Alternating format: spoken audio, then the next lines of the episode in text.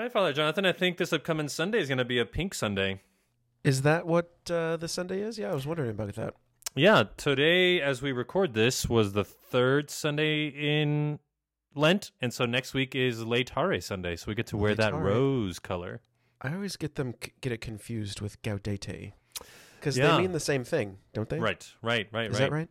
Yeah, you know, I think uh, I would not be surprised. I'd be willing to put money on this that someone will preach on the subtle differences between the two and how important it is to make the distinction. When in reality, I just don't think there's a There difference. isn't any. No, So, it's the I'm- same thing. yeah, I uh, I think I think.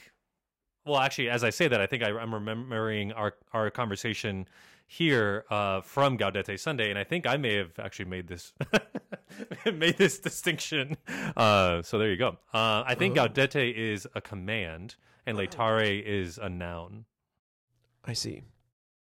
So like rejoice, You will rejoice. uh, versus joy. You know? um, so anyway, but it's curious because at least coming up this Sunday, the readings have nothing to do with joy. so, so I don't, Don't they, really have. Well, do they? Well, hold on. I think Let's- they kind of do. Yeah. Okay, hold on. Before we get there, let's just talk really quick. Uh, any any thoughts from the sermon today? Did you go to, get to go to mass yet? Not yet. Gotcha. Well, let me just say really quick. I because this is an important topic for that we tend to talk about. I I really struggled with today's homily. I uh, it was one of those homilies where I sat down and I was like, "What just happened?" Like I, it wasn't What was bad. yeah, it wasn't bad, but it also wasn't really all that good. You know. yeah. Um, I was clearly like, at least the way I felt was kind of like I was grasping a little bit at trying to find something, and it's kind of touches on what we're going to talk about for this upcoming Sunday. I'm just really struggling to find the thread between these Yeah. readings. You know, um, I just kind of wish they would just give us the scrutiny readings. Like that's all. that it always makes more sense for Lent. You know. It does, it does. But I, you know, I think that's important. I, I think it's important for us to realize that not every one of these is going to be a home run, even though we, you know, in a lot of ways, the people of God deserve a home run every Sunday. Hmm. Like you're just a human being. Yeah. Yeah. Uh, yeah. Yeah. and totally. sometimes you're just not feeling it. dude, I was not feeling Um, it today. Yeah, and I mean, as much as we desire to to to be the best and to do the best that we can, I think there's a similar obligation for the people of God to recognize that we are just human beings. yeah. Yeah. That as long as we are trying our best, then you know, an off Sunday shouldn't be the end of the world. Right, right. You know your uh, your sports metaphor is a welcome one. Uh, I lived with uh, some of our scholastics uh, last year, and one of the guys, one of my one of my good friends, he said, "You know what I like about your homilies? You just get on base. That's all we want.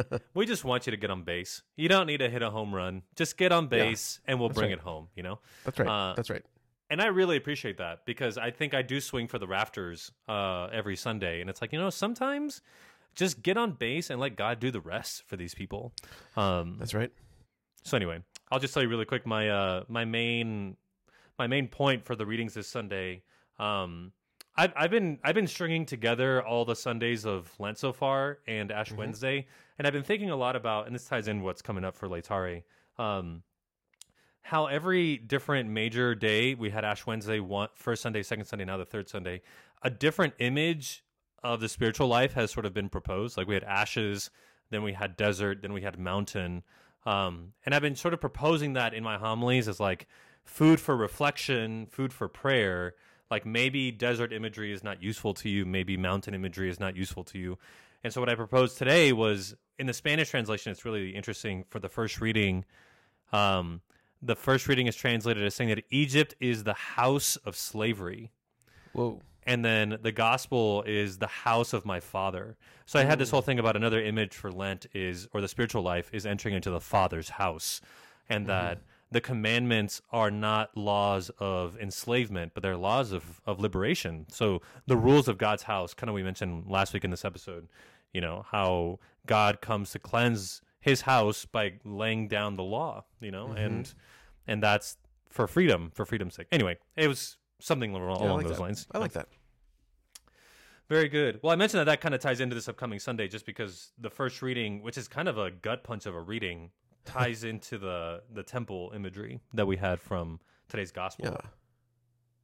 Yeah. I mean, I so here's why I was kind of what I was alluding to earlier like this first reading, yeah, it's kind of a we're leading up we're Chronicles is sort of a looking back and giving us the the footnotes version of all of this. But we're we're talking about the exile, but then it ends on one of the best notes, Yeah. uh, which is Cyrus uh, issuing his edict to allow the people to return to their home Right. to Right. return to Jerusalem. So I do think that there's an, a, a sense of joy there. Like Yeah. this is now we are now being not necessarily freed to be our own nation once again. That'll come later, well, very later. Mm-hmm. Um, But but we're at least getting our home back. Yeah, yeah, yeah. Hey, I mean, and sort of the thing I was talking about just a minute ago. It's like house, home, that kind of Yeah, imagery exactly, is, is exactly. clutch, you know. Um, and I appreciate that because I I was I even drew a line between the first half and the second half of the Chronicles reading because it's a bit of a like whiplash effect where you have this like very sad uh, experience of exile, and then all of a sudden it's like, wait a minute, but there's also the end of the story is here. Yeah. Um, Well, that's I mean, again, looking forward to this is that moment of joy in our in our season of Lent where we get that chance to look forward to mm, um, yeah, to yeah, look yeah, past the crucifixion, uh, the Good Friday, and kind of peek at the hope of of the return of you know Mm. the return home. No, we get to good. see Easter Sunday, kind of peek back, peel back the veil a little bit. No, that's good. That's good. Yeah, I hadn't thought about it that way. That you could preach that entire first reading as sort of a summary of how our journey in Lent and also how the Paschal Mystery functions. Is that there is sadness and despair, but it's always tied with the hope Mhm. of new life and returning home. Um, I like that. I like that. There's a there's maybe an image there too that you could preach on with the return home, not just house imagery, but like Right, returning home as imagery for the spiritual life right, that- right. you know um i've kind of gotten on this kick uh recently i'm not sure if it's because what i'm studying right now with spirituality but like my homilies have taken a very like sharp turn towards spiritual advice like kind of like spiritual exhortation of like here are different images for the spiritual life that you can think about um so this return home could be another one of those you know Yeah, yeah. No, I like that. I like that. Somebody just asked me the other day if I tend to like preach, like if I have themes when I preach. And I think, you know, I don't necessarily give advice like that, but I do try to uh, to keep certain um, themes coming up, such as such as what we're just talking about. Like, there's always going to be that that bit of hope that shines through. mm-hmm, mm-hmm. Like, as dark as it gets, as dark as it seems, like it doesn't. We don't end there. right right Uh, right And I think that's the beauty of our gospel as well. That, you know, this great gift that God has given to humanity, which is his very self. Uh, for he so loved the world that he gave his only son. Yeah. Yeah. No, that's good. That's good. Hey, I love I love uh in the gospel, I mean there is the tension between darkness and light. Like there's Mm-hmm. uh, I mean I'm always struck to the core by the people preferred the darkness to the light. Yeah. Um yeah. we have this weird idea that like if everyone just saw the light, they would immediately find you know how how illuminating and how life-giving it is, but like no, we we've been told the the truth of the gospel, and yet we Yeah. still tend to prefer the darkness. Um, like there is good news here for sure that Christ has come to bring the light, but there's also something that's an invitation that's a little bit that's a little bit sharp. It's like be wary of not preferring darkness to light. Like maybe there's the invitation to continue with Lent. It's like how are you uh, maybe rehabilitating your preference? Are you finding yourself drawn to the light, or are you finding yourself rejecting the light? Like the light is there but are you willing to Mhm. receive it, prefer it, want it, or do you find yourselves moving back to the darkness? You know, Right. um, and being honest about that. Like we, Yeah. tend, I tend to prefer my sins over my moments of conversion. You know, Oh, are you joking? Absolutely. yeah. No, this is if I mean this whole this whole passage, this whole vert set uh what is it? 314 through 21, like no truer truer words have been said. Like Right. it it sums it up. right? Like we totally prefer the darkness to light. And I'm reminded of the reading that we had just a couple of days ago of Lazarus and the rich man. Hmm. Oh yeah, Like Yeah, yeah, the yeah. rich man crying out to Abraham to, you know, send somebody to to warn his family of their of their misdeeds. And he's like, "What are you talking about? You have the prophets. You know Mhm. Moses. Mhm, Do that. mhm. right. If you right. if you're not willing to do that, then somebody being raised from the dead is not going to convince you either." It's like, man, that cuts right to the bone. That's right. That's right. That's right. It's a curious thing. Like I, I am, I am interested in thinking about this some more. Of like, how how is it? It's it's not really enough to have the gospel in front of you. You know, uh, to have even the gospel preached at you. It's like if if we're not like like you're saying, like you have Moses, you have the prophets. It's there in front of you. Yeah. Um, but what like this? I think the spiritual life, the life of faith, the Christian walk is about rehabilitating your preference to actually want that. You Right. know, Right. um, like that's true conversion. Conversion is not just hearing the good news, but like it's letting it cut to the bone, like you said, letting it be Right. something that you prefer rather than the way that you used to live. You know, um, yeah, I- mean, but this gets to the very core of, of what it means to be a Christian. Like, uh, and this again is one of those themes that I that I preach on all the time. Like, it's not just it's not good enough just to be good enough, like to be a good person. right. It's got to change you. That's right. That's and if right. and if you and if you're not being changed by that encounter uh, that St. Paul speaks about, then then in a sense, you're missing the entire point. Yes, yes, yes, for sure, for sure. Um, yeah, hey, I was uh, just as a really quick reference to Nicodemus at the beginning. I think what you just said about being changed.